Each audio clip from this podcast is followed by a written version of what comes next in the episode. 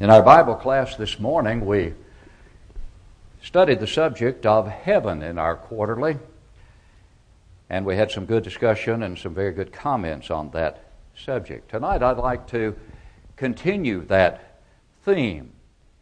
I don't think we can talk too much about heaven and the effort we need to be making to prepare to one day have that as our eternal home.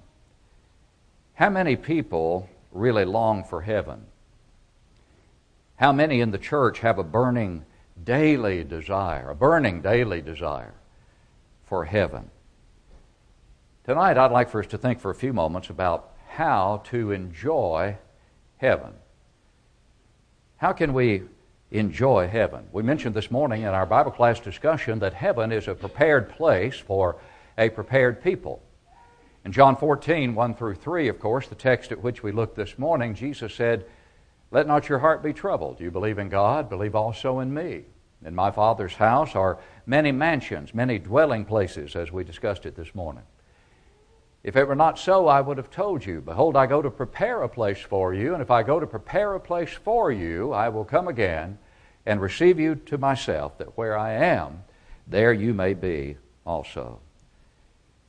And so one must prepare one's life before being ready to enter heaven. You know, it's really impossible to enjoy something for which you have no capacity to enjoy. There's some people who are avid hunters.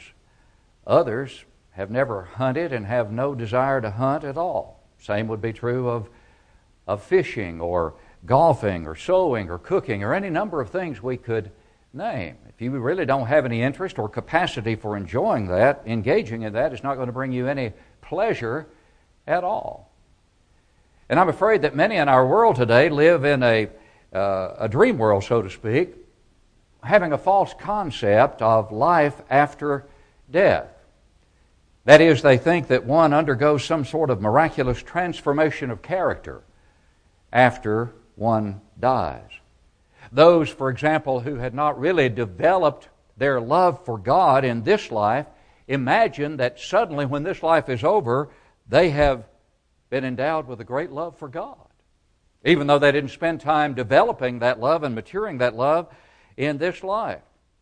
By the same token, those who have an appetite for the sensual, for the worldly, are suddenly believed after this life is over to have developed a great spiritual appetite and to long for spiritual things, even though they didn't long for those spiritual things in this life.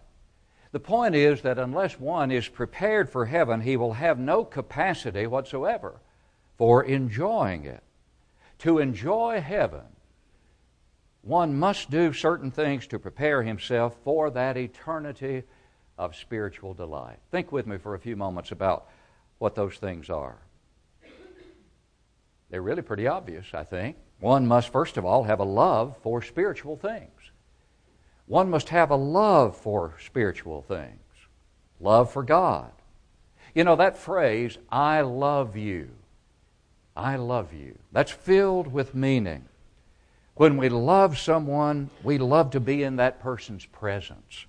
We want to do everything we can for that person. We want to spend time talking with that person. And one cannot imagine a husband saying to his wife, Honey, I love you, but I won't be home tonight. No, he wants to be home if at all possible. He wants to be with her. John reminds us that we love God because he first loved us. And that love has to be developed, that love has to be matured over a lifetime. And so, love for God, love for the Bible, Psalm 1, 1 and 2. How familiar those words are to us. Blessed is the man who walks not in the counsel of the ungodly, nor stands in the path of sinners, nor sits in the seat of the scornful, but his delight is in the law of the Lord. And in his law, listen to it, he meditates day and night. Our love for the Bible is evidenced by our study of it by our knowledge of it, by our obedience to it. Blessed are those who hunger and thirst after righteousness, Jesus said in that great Sermon on the Mount, which we have just finished studying, for they shall be filled. Blessed are those who hunger and thirst for righteousness. That's a hunger and thirst for the Word, has to be. And what about love for the cross of Calvary? Contemplation of the cross and the love for what took place there and the sacrifice that occurred there. Paul said, I've been crucified with Christ. Galatians 2:20. It is no longer I who live, but Christ lives in me. And the life which I now live in the flesh, I live by faith in the Son of God who loved me and gave himself for me. In that same Galatian letter at chapter 6 and verse 14, Paul put it this way But God forbid that I should boast except in the cross of our Lord Jesus Christ, by whom the world has been crucified to me, and I to the world. By whom the world has been what? Crucified to me. I put it to death. I to the world. And Paul reminds us in another passage in Romans chapter 5, verses 7 and 8. For scarcely, he writes, for a righteous man will one die. Yet perhaps for a good man some would even dare to die. But God demonstrates his own love toward us in that while we were still sinners, Christ died for us. And then the same writer in 1 Corinthians 1:18 expressed that the message of the cross is foolishness to those who are perishing, but not to those who are being saved. No, to those who are being saved, what is it? The power of God. Oh, how we ought to love the cross in the sense that we love the sacrifice that took place there and the love behind that sacrifice. We're to have a love for Christianity. The Christian is to love the name he wears, the responsibility he bears, and the souls for whom he cares. In Titus 1 8, in going through those qualifications for the elders, Paul writes to Titus, but hospitable, a lover of what is good, sober minded, just, holy, self controlled. And oh, yes, we're to have a love for the church. The Apostle Paul, before the Ephesian elders at Miletus, when he called them to himself there, said, Therefore take heed to yourselves and to all the flock over which the Holy Spirit, or among which the Holy Spirit has made you overseers, to shepherd the church of God, which he purchased with his own blood. Paul admonished husbands in Ephesians 5:25 to love your wives just as Christ also loved the church and gave himself for it. We sing, I love thy kingdom, Lord, the house of thine abode. We should serve in the kingdom, love it, and serve in it loyally and lovingly and never disgrace it. If there's no appreciation for spiritual things here, we'll never enjoy heaven. But secondly, we must enjoy obeying God if we're going to enjoy heaven. I said enjoy obeying God, not just obeying God, but enjoy obeying God. I think back to that passage in Deuteronomy chapter 28 verses 45 through 47, and we've looked at it before, where Moses was setting before that second generation of Israelites about to enter the promised land the blessings and the curses that would await them depending upon their actions and their attitudes. And he said this to them, as recorded in verse 45 of chapter 28 of Deuteronomy Moreover, all these curses shall come upon you and pursue and overtake you until you are destroyed, because you did not obey the voice of the Lord your God to keep his commandments and his statutes which he commanded you. And they shall be upon you for a sign and a wonder, and on your descendants forever. Listen to verse 47 because you did not serve the Lord your God with joy and gladness of heart for the abundance of everything. You'll be cursed, he writes, or says to them as recorded here. In one of his great speeches there before them, he says, You'll be cursed not only for not serving, but for not serving with joy and gladness of heart. In other words, God wants you to enjoy serving Him. He wants us to enjoy serving Him. We know that man is unable to guide himself spiritually. Jeremiah reminded us of that in Jeremiah 10:23 when he said, O Lord, I know that the way of man is not in himself, it is not in man who walks to direct his steps. And the role of man in Christianity is obedience. God commands, man obeys. God authorizes, man complies. God demands, man submits. Obedience is enjoined upon us. Not everyone who says to me, Lord, Lord, will enter the kingdom of heaven, but he who does the will of my Father in heaven. Matthew 7 21. Jesus asked in Luke 6 46, But why do you call me Lord, Lord, and do not the things which I say? James tells us, But be doers of the word and not hearers only, deceiving yourselves, James 1 22. But what is our attitude toward the role that we are to play in Christianity? Do we really enjoy obeying God? Really enjoy? Do we delight in submitting to His authority? Do we derive pleasure from His guidance? If not, we will not enjoy heaven. You remember in the Sermon on the Mount again at Matthew 6:10, part of the model prayer, your will be done on earth as it is in heaven. God's will is done in heaven. No question about it. The Christian's prayer and the Christian's determination is to do God's will on earth.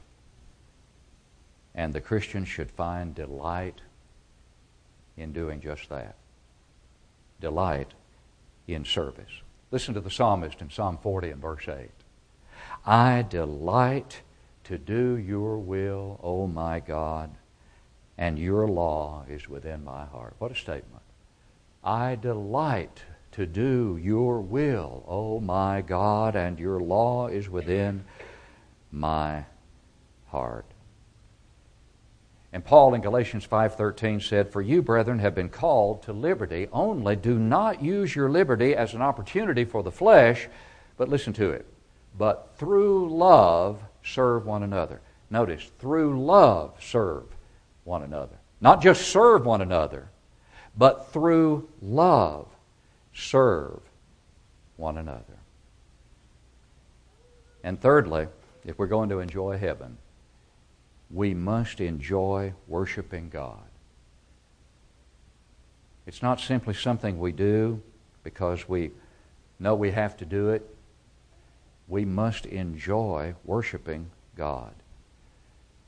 Listen to the words of Revelation 4 8 through 11. The four living creatures, each having six wings, were full of eyes around and within, and they do not rest day or night, saying, Holy, holy, holy, Lord God Almighty, who was and is and is to come. Whenever the living creatures give glory and honor and thanks to Him who sits on the throne, who lives forever and ever, the 24 elders fall down before Him who sits on the throne and worship him who lives forever and ever, and cast their crowns before the throne, saying, You are worthy, O Lord, to receive glory and honor and power. For you created all things, and by your will they exist and were created. What an expression of exaltation of the God of heaven and the joy associated with expressing that praise and offering that worship. Yes, the scenes of heaven show throngs, throngs gathered around the throne of God to praise Him, to glorify Him, to worship Him. You know, it really would be difficult to overly emphasize the importance of worship in God's plan. It'd be very difficult to overemphasize it. It is so vitally important. From the very beginning, man has worshiped God. From Genesis to Revelation, there is one outstanding characteristic mentioned of every great man of God. What is it? Faithfulness in worship. And following the establishment of the church, the first thing said about the first Christians had to do with what? Worship. They continued steadfastly in the apostles' doctrine and fellowship, the breaking of bread, and in prayers. But you know, even then, some did not enjoy their worship. And the Hebrews writer admonished them in Hebrews 10:25, not forsaking the assembling of yourselves together as is the custom of some, but exhorting one another, and so much the more as you see the day approaching. There were some who were falling back, some who did not see the value and the significance of meeting with their brothers and sisters to worship the God of heaven and to gain strength and encouragement from one another. What is our attitude toward the assemblies? Do we look forward to Sunday? Do we look forward to Bible classes? Do we enjoy every act of worship? How often have we sung the song, Sing to Me of Heaven? We've got to make sure we really want to be sung to about heaven, that that is our earnest desire. Sing to me of heaven. Let me hear more about heaven. Worship ought to be an overflow of a heart full of love and not just a matter of duty. You know, if we attended every service, four of them per week, we would spend 14,500 hours in such activity in an average lifetime. What a tragedy. What a tragedy it would be to spend so many hours in a life without enjoying what we're doing. What a tragedy. Fourthly, if we're going to enjoy heaven, we must enjoy the fellowship of the saints. Because heaven will involve fellowship. In Matthew 8:11, Jesus said, "I say to you that many will come from east and west and sit down with Abraham and Isaac and Jacob in the kingdom of heaven. That's the eternal phase of the kingdom. In the eternal phase of the kingdom, in other words, in heaven, there will many who will come from the east and the west. And they'll sit down with Abraham, Isaac, and Jacob in the kingdom of heaven. You know, that ought to really just send chills up the spine of faithful children of God to anticipate sitting down, as it were, with Abraham and Isaac and Jacob and so many others of those great heroes of the faith in the eternal phase of the kingdom. Remember what Paul reassured the Christians at Thessalonica about in 1 Thessalonians 4:17, then we who are alive and remain shall be caught up together with them, those who had died in other words, caught up together with them in the clouds to meet the Lord in the air, and thus we shall always be with the Lord. That's fellowship. He was saying, Your loved ones who've died, you haven't lost them. They haven't lost you. That fellowship is going to continue, it's going to be renewed. And when it is renewed, it'll be forever. And that was a great incentive that Paul offered those brethren. Great comfort. In fact, verse 18 ends with, Therefore comfort one another with these words. What words, Paul? Words that remind you that fellowship is going to be one of the sweet, sweet blessings of eternity in heaven. Then the king will say to those on his right hand, Come, you blessed of my Father, inherit the kingdom prepared for you from the foundation of the world. Oh, what anticipation we should feel for that grand reunion with the faithful of all the ages. What's your attitude toward fellowship? Do we look forward to being with our brethren? Do we take advantage of opportunities to be together? Our attitude should be like that of the early church. always. So continuing what? Daily with one accord in the temple and breaking bread from house to house. They ate their food with gladness and simplicity of heart. Paul had to rebuke the Corinthian brethren on one occasion when he said, In giving these instructions, I do not praise you, since you come together not for the better but for the worse. Then he said, For first of all, when you come together as a church, I hear that there are divisions among you, and in part I believe it. He's saying, when you come together, there should not be divisions. There should be that sweet, precious fellowship, the foretaste of the fellowship of heaven. You know, as we close our thoughts tonight, if you don't enjoy engaging in the things we've discussed, we won't enjoy heaven, will we? In fact, God will not subject those who do not enjoy these things to the unpleasantness of it. And tragically, we'll miss heaven. Why? Because we really do not love the Lord, enjoy doing what we love, and being with those we love. But you know, even if a person would enjoy these things, there still has to be obedience to the gospel before the enjoyment can mean anything. There are a great many people in the religious world tonight who are enjoying being together. I do not doubt it at all. Enjoying it tremendously.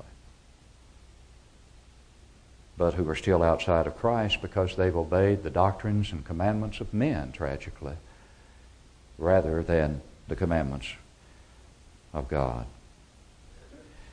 And so, belief in Jesus that leads one to repent of sins, confess Him as the Christ, and be buried in baptism is absolutely essential. That plan is for us to be in a position to enjoy all these other things we've talked about tonight, to prepare ourselves for heaven.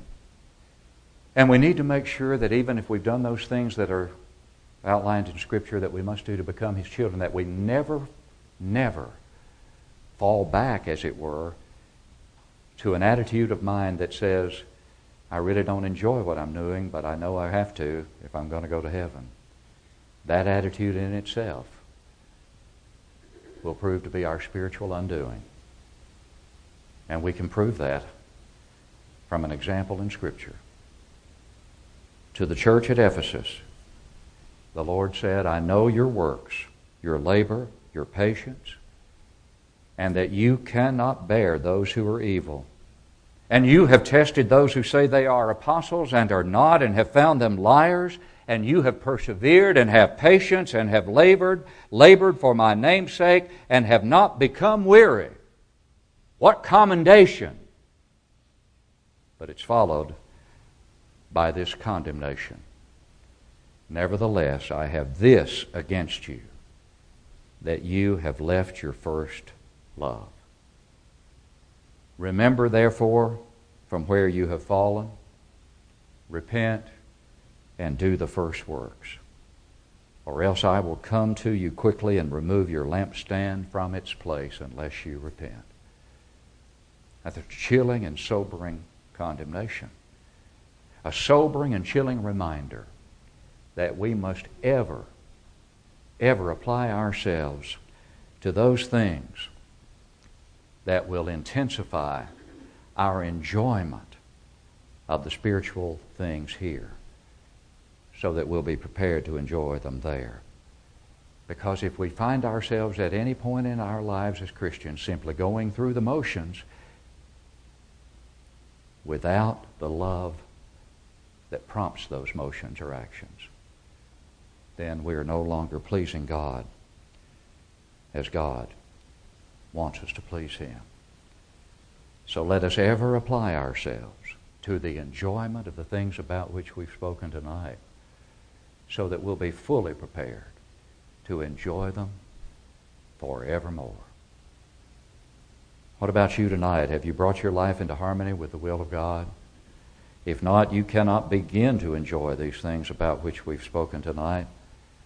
But if you'll obey the gospel of Christ, you'll rise from a watery grave of baptism cleansed by His blood to walk in newness of life with an unspeakable joy and a peace that surpasses understanding, and a love that hopefully will continue to deepen and grow as you continue to feed upon those things that will bring that love to a maturation and continue to grow even beyond that maturation point. Because our love for God, for Christ, for the Holy Spirit, for the church, for all these things about which we've spoken, should grow every day. Paul's prayer for the Thessalonians was that they would increase and abound in love. Increase and abound in love. And that's what we must do.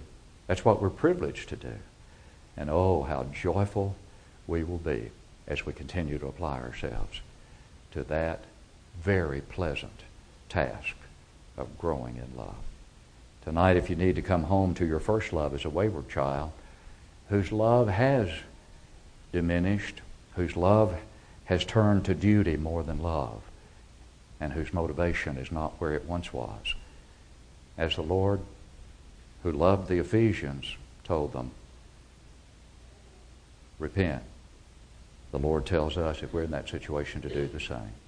As we stand to sing, if you need to respond, will you come?